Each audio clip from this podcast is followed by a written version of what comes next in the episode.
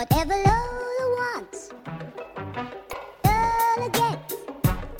And little man, little Lola wants you. Welcome to Bottoms on Top, I'm Prakash, and I'm Andreas. and we're happy to have you. Well, well, well, Prakash, we're back in our home, the Kelly Writers House Wexler recording studio. After a brief and flood related interruption, That was kind of crazy. kind of crazy. It's good to be home, though. Also, we broke that story just casually. we Um, did. and we were joking about it, but, But, like- s- we did. We're a cutting edge news source. The DP did not report on it, Street did not report on it, the Statesman did not report on it. The statesman. Truly the third in the holy trinity of pen newspapers. Period. Speaking of the Statesman, production assistant Sammy Gordon had a shout out in an issue about two weeks ago, I think. Yeah. He wrote an under the button piece titled Gay Statesman Writer Prefers Men Not Only Romantically but Professionally as Well. Basically, just talking about how gay men can be really fucking misogynistic. Right. And the statesman called him out, first, last name, for being homophobic. I have something on my mind. Mm, dish. So, Prakash, this past weekend, I took a little bit of a leap and did something out of the ordinary and hosted a party Ooh. with a good friend of the podcast, A Vanessa Moody. Yes, Vanessa Moody and Naomi Elegant. It was a thank you next release party a week or two late. what made it fun? we though- stand the sentiment. Yeah, the sentiment was great. What made it fun though was that we interpreted what we think Ariana Grande to be and dressed up that way and hosted this little function. And honestly it was so much fun. We it was one of those parties where you do something where every song comes on. So there Mhm. was like a different drink a different conversation starter. Vanessa made it this beautiful space themed wall to take pictures of when nasa came on. It was so much fun. One thing that did go bad was we were so excited about planning the party we had forgot to invite people and it sounds so stupid, but when the party was about to start, we looked at the Facebook page and realized that we had only invited 40 people and only about 20 clicked going, which means that only 10 people were there. me literally walking in like an hour and a half late and everyone's eating Taco Bell. Yeah. And I'm like, I walk over to the table with all the drinks and it's just like a bunch of spicy sauce packets. And I'm like, okay. we, also, we also did order Crunchwrap Supremes because if you did not know yet, Taco Bell is on Grubhub, available for delivery in Philadelphia. Period. That's it. but I hope you enjoyed the function, Prakash. I did. I did immensely. And I would also like to comment on the beautiful space wall. It was truly, truly a remarkable production. It was beautiful. Too bad I did nothing to make that. I simply bought the lights, but it's okay. I would also like to point out that the one red balloon literally looked like a desiccated labia, and I could not take my eyes off of it for about 20 minutes. And that's that on that. And this is when I wish this was a visual. Yes. there are a few times when I wish this was a visual. because. I got I got those receipts. So you know what, listeners, if you see me at Locust Walk, ask me about a balloon shaped a labia shaped balloon. period. Period. Switching gears a bit, spring break is on the horizon. Woo. This episode is going to be released right before the start of spring break. So Mhm. give you girls something to listen to on your travels. Something on the plane, Train, automobile. bus. Prakash, you have big plans coming up I got some break. big plans. Tell me I'm about it. going places. Me and a few other queers, and it is a queer spring break, are going to Mexico City, which is very exciting. I've actually never been south of the US on this hemisphere. Exciting. anyways. Yeah. So never experienced Latin America, Central America, South America, none of it. So very excited. Um, cannot wait to have me some barbacoa. Cannot wait to see some ruins, and cannot wait to experience some queer nightlife. And like, it's a fully queer group. We got an Airbnb on the cheap. Like each of us is only paying fifteen dollars a night. So for those of you who are like, mm, I didn't do it this spring break, and I got to do it next spring break, consider Mexico City, but consider responsibly. Consider very responsibly. I'm not going anywhere for spring break. I really just don't feel like traveling. And it's y'all, we can get in those moods, and we're like, Yeah. we're not into it right now. And I feel like people, I th- there's just such a pressure. I think sometimes to travel Yeah. and go places where, for a lot of people, that's not financially feasible Right. or structurally feasible with different obligations they have. True. But sometimes we just want to kick it at home. Yeah. So I'm taking Yeah. it easy. I'm gonna stay, I think, in Philly for half the break, then go back up to New York, see my mom, send hearts. she's going on a journey That's it. And I'm gonna, of her own. yeah, I'm gonna chill out, enjoy my spring break. I applied for Wendy Williams tickets, Ooh. so I hope I get them. ooh, ooh. Sound off. and before we move on to our next segments today, I just want to remind everyone that our live recording is coming up. It will be Thursday, March 28th from 12 to 1 p.m. There will be free lunch served at the Kelly Writers House. Teaser photos dropping soon. Ooh, get excited for those. Look out for them. And the live recording will be so much fun. It'll be everything you hear on the show and more. We're gonna have prize giveaways. We're gonna have great conversations about you. You know what we talk about. You know what we talk about. It's gonna be some wenchery. We're not saying that there's going to be poppers involved, but we're not saying that there's not going to be poppers involved and that's that. on that. So please put in your calendars March 28th in the Kelly Writers House Arts Cafe from 12 to 1. Ooh. On that note, later this episode, we're going to hear from a good friend of the podcast and fellow radio host, Colin Lodwick. We're going to talk about our love for fan fiction. Mm. After that, we're going to have a conversation with Ronnie and Teddy about being out in the workplace. See you then. Whatever.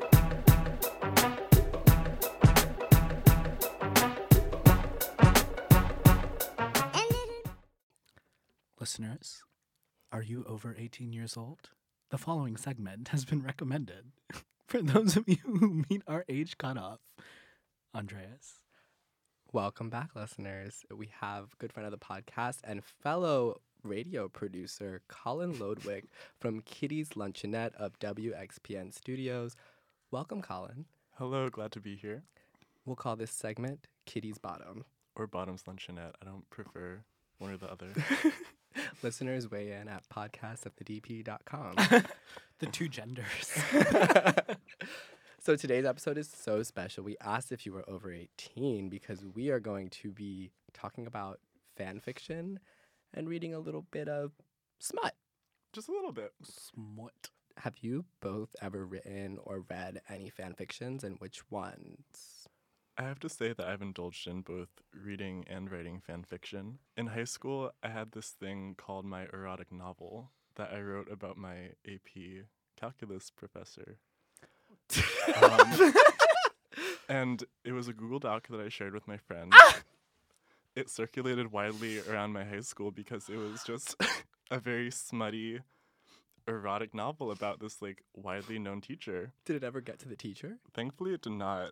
It was that that would have been quite disastrous. But yeah, I um I wrote this erotic novel, and I recently discovered that I must have deleted it at some point because I couldn't find it. But I think it might have been for the better. I think definitely for the better. I don't need that in my digital legacy. So, what kind of fanfic did you bring in today? What pairing? this semester, I wrote, or actually, it was for a class. I wrote this piece for Buzz Bissinger's nonfiction writing class, and I published it in Street. And after it was published, this man reached out to me saying that he had a piece that he wrote that he thought I would be interested in. And it's basically the thing that I wrote for Street, but just erotic. It's an erotic account of gentrification of Baltimore Avenue. And it's the most ridiculous thing I've ever read in my enti- entire life.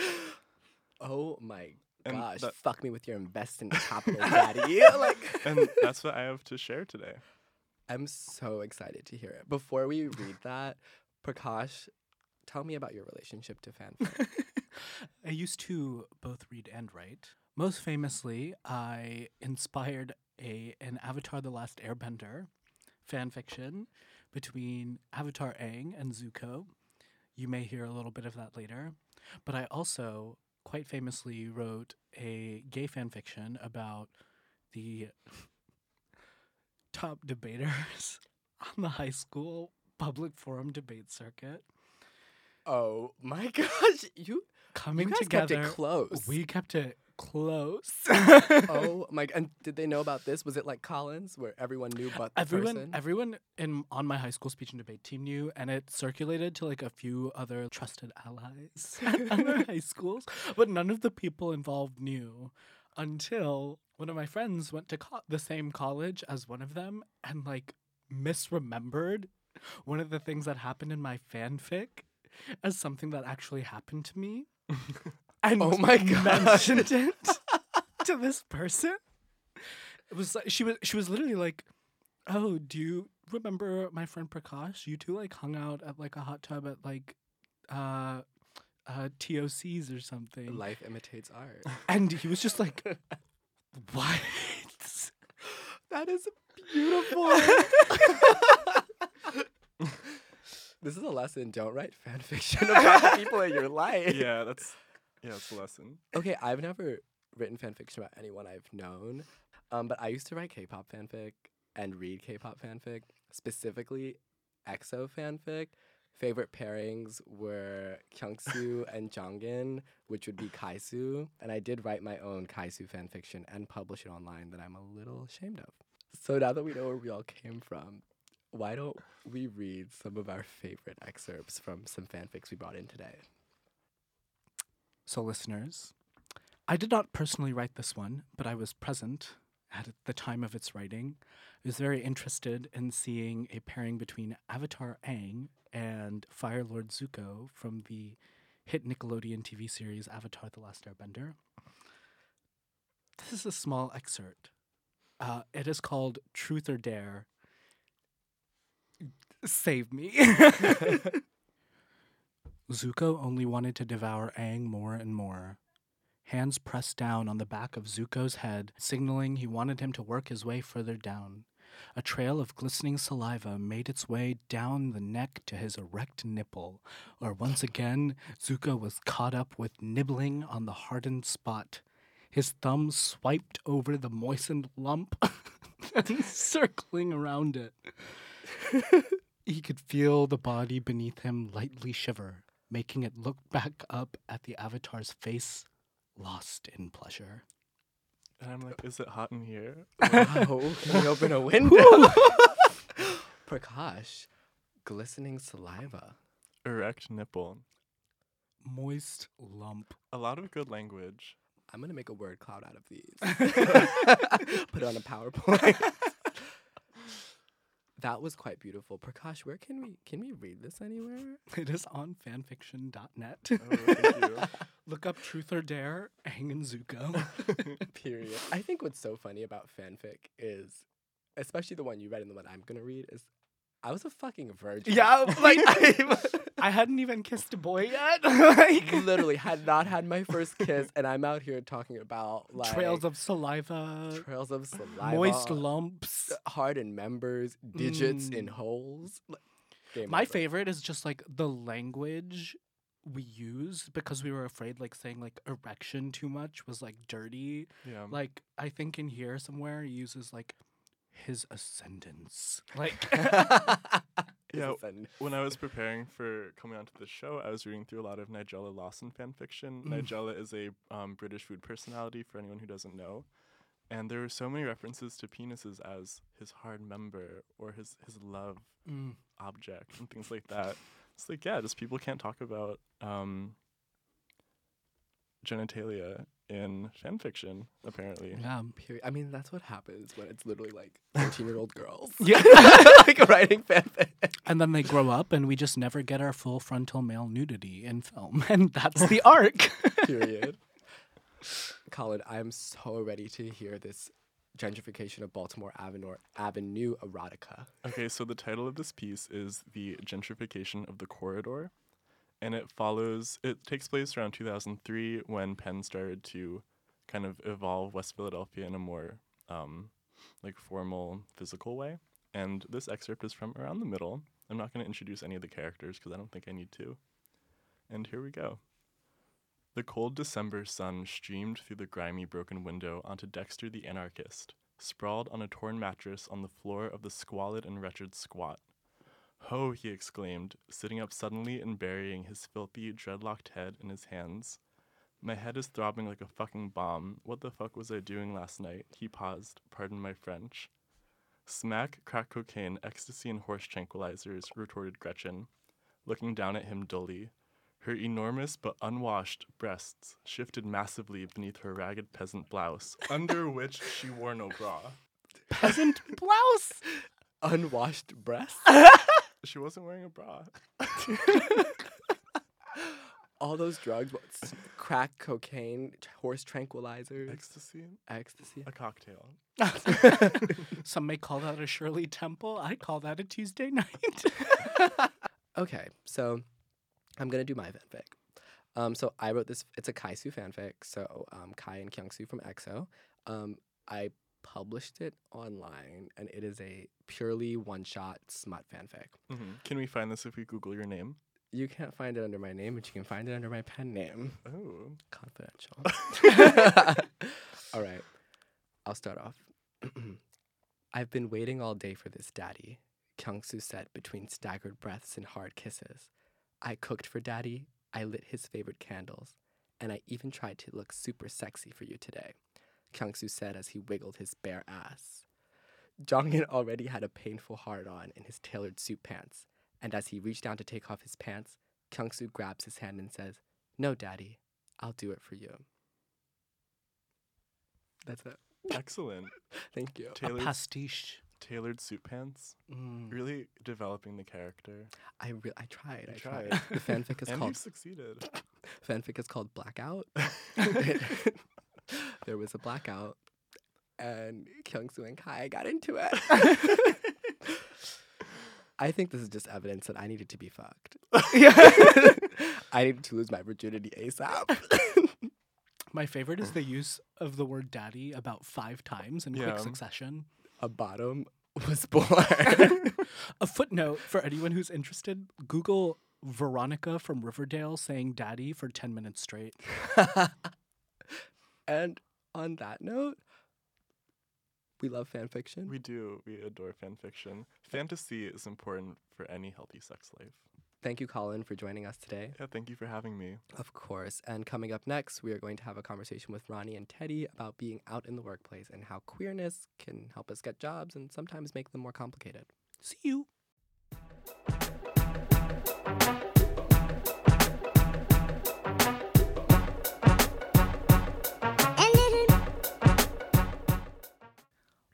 Welcome back, listeners. We're here with Ronnie Iyer and Teddy Krakowski to talk a little bit about queerness, the workplace, and everything in between. Ronnie, Teddy, do you want to introduce our listeners to your beautiful voices? Uh, yeah, I'm Ronnie. Um, I'm a senior in engineering, studying network and social systems engineering. Um, hi, I'm Teddy. Uh, I'm a senior in engineering as well, studying materials science and engineering. And why don't you tell our listeners a little bit about where you've worked in the past? It doesn't have to be everywhere, because you probably have had brilliant, illustrious careers already three years into your college experience. But maybe just like your most recent workplace. Um, yeah, so I, uh, for the past two summers, worked at Google, a big corporation. um, and yeah, so just You doing may have heard of it. Yeah, people have heard of it. Small mom and pop, maybe? yeah, yeah. Me and ninety thousand people, we all work at Google. um, uh, yeah, and so I was like an, a software engineering intern, um, working on different like large all male teams over there. At our listeners, if you didn't get the memo, Bottoms on Top has gone pre professional. We're an alliance. We're coming for you. And what about you, Teddy? This past summer, I worked for Estee Lauder um, in their hair care division. So, in your respective workplaces, how about you tell us a little bit about the environment there? So, what are some of the defining features of your workplace? Was it comfortable for you? um, so the first summer I worked there, I was definitely just less comfortable in every sense of the word of like not being as out as a person and then also like being a very young person. I was on this team of like 10 people and it was like me and another female intern and everyone else was like a white guy. um, and and everyone else was seemingly straight and so I kind of had a long journey of trying to figure out how to like express myself as a queer person in this space when I like didn't even have that much practice doing it in general. Also, like being the only woman and like me and this other girl were like the only people of color. Um, and so it was, but it was still a very supportive work environment. It just took me a lot of time to figure out how to like be myself. So I kind of just like, I guess, had a kind of long journey of being like, how will I come out to even like my other intern because she was very like wonderful, very straight, um, and and like my direct boss and things like that. And then I kind of like drank one beer once and I was like, ah. so and like I guess like came out because at the time I was like dating my current girlfriend, but it was like the beginning of when we were dating. Um, and I was like, oh, like I have a girlfriend, and they were like, okay, like this is no big deal. Right. Um, but I think it was just kind of stressful to think about like sexuality and the dynamic of sexuality in a workplace, especially like a corporate one, um, and kind of like where you're like why you would be allowed to, why you would want to kind of, I guess, express yourself in this way, and like why, the reason that you kind of have to, and also the reason maybe you wouldn't want to. I think, um, especially being like a woman on a really heavily male team. Yeah, so I feel I really liked a lot of parts of the environment over the summer. So it was in um, suburban Minnesota, uh, which was a little different for me because it was, you know, I'm a mean, fast uh, New Englander, I guess. Um, and uh, yeah, I mean, you really there's- come across that. yeah, I'm mean old Teddy, you know. Um, yeah, I thought the gender balance in the workplace was actually really great. Um, a lot of women go into like science and engineering for personal care, which is really cool. And yeah, I, I felt really comfortable there. I I guess I sort of came out in like a very casual way of just like mentioning offhand at some point, being like, oh yeah, I went on a date with this guy, or like, oh, I was hanging out with someone, and like that sounds maybe more nefarious, but um, uh, and in my lab, it was like the next youngest person I think was maybe 26, and then it was like all like 33 plus. So it was like definitely weird in that sense of me being like, you know, this 22 year old, just sort of like chaotic person. But it was it was still really good.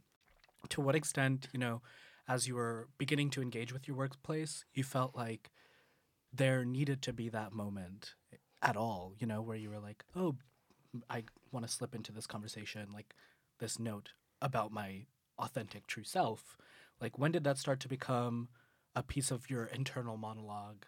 And how did that come to be? You know, like, when did you realize queerness was a part of your workplace identity? I think for me, it became clear once I kind of like was talking to, started to have the conversation with other coworkers about like their dating life become more normalized. Of like, um, my co-intern was like kind of going through this phase of like wanting to date around a lot of guys and like was talking a lot about her like guy troubles, and I was like, oh, I don't relate to this, but like maybe for like I wasn't really able to express why I didn't really relate to it. And then um, like my boss also would like talk about dates that he went on and stuff. And so I think that once that became like an active kind of part of the conversation, then I felt like I wanted to like be true to myself and express myself the way I wanted to, not to like feel left out, I guess.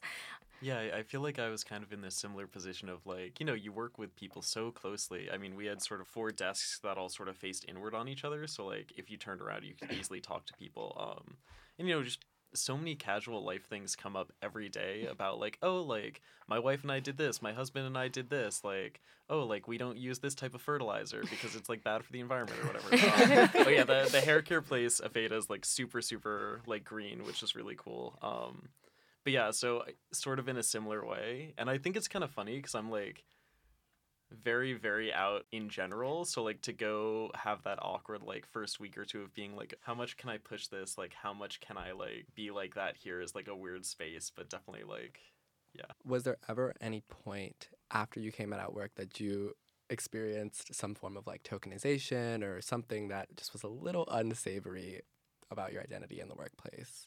And what did that look like and how can other people deal with it?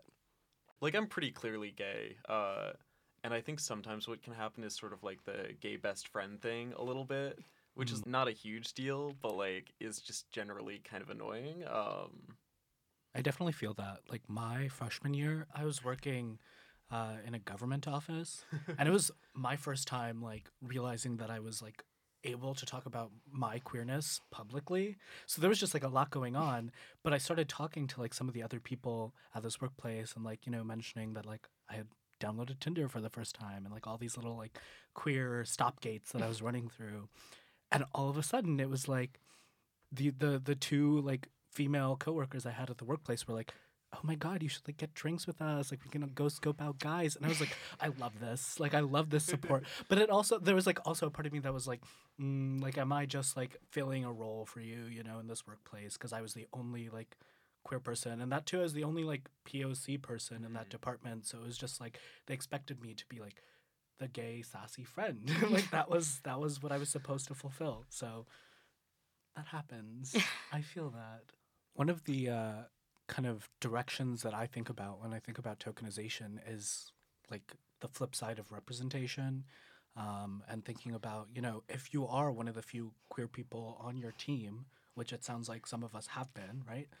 Um, how do you navigate that, right? Because you are one queer person, yet in some of the decisions your team might make, like there are, there are things outside of the workplace that could affect queer people based on those decisions. Like, um, how much is it our responsibility to be a voice? Like, how much is it our responsibility to not be a voice? Because you know the queer community is vast, and we're only one person. Just want to hear about like if that's ever been a, an experience for you. Yeah, I don't know. I was mostly looking at a microscope. Uh, um, but like, yeah, I mean that's a that's a weird space to be in. I think for sure. Like, I mean, we both were at like larger companies, so I'm assuming they had like an ERG that was like um Oh, so a lot of companies for listeners have like employee resource groups, I think Right. it stands Mhm. for, or Right. ERGs, which will like focus on different identities or different backgrounds as sort of like social support and also like institutional support. Um, so like an ERG for like Pride, for instance, would be like very common. Yeah, ours is called the Gayglers. Uh, it's corporate agenda. um, That's so cute. it's it's cute. well, I wasn't so um this past summer I wasn't working at like corporation. I was working at, like pretty mid-sized publication. Um and representation takes up a different look, especially when you're Mm. actually writing and producing content, and especially when you look at controversies that controversies that publications can face for not addressing these different nuances and sensitivities and different minority groups. So that was really interesting to ask people about how they think about that, being whatever identity they may be, and how they do that at work. I think that sometimes it was it felt a little helpless because you would see content, but uh, what right do you have to say anything as like an intern sometimes? So it really was about taking what I was doing and making sure that it was more representative of what was going on. One thing that I kind of had to, I guess, think about for myself was a lot of like the controversies that come with working at a big company, especially one that like has a lot of issues with regard to gender and sexual harassment, and also like um, just general like is, is think, think things people believe about like diversity and things like that. And so there were like just a lot of moments in which I would have to kind of negotiate. Well, how does my identity as a whole kind of fit into working at this place? Like whether it's like about a memo saying that me and my co-intern shouldn't work there, or like um, there's just like there was a big Google memo written by a engineer that was saying like, oh, we shouldn't have any of these diversity programs. And like the way I got my job was like program geared for women and underrepresented minorities. Kind of feeling like I have to make like a moral choice about like what it means to work at a corporation. I guess is more where my um like I guess role would lie. Um and I worked I guess on more of a political team this summer, but I didn't really ever explicitly deal with queerness within that political kind of space.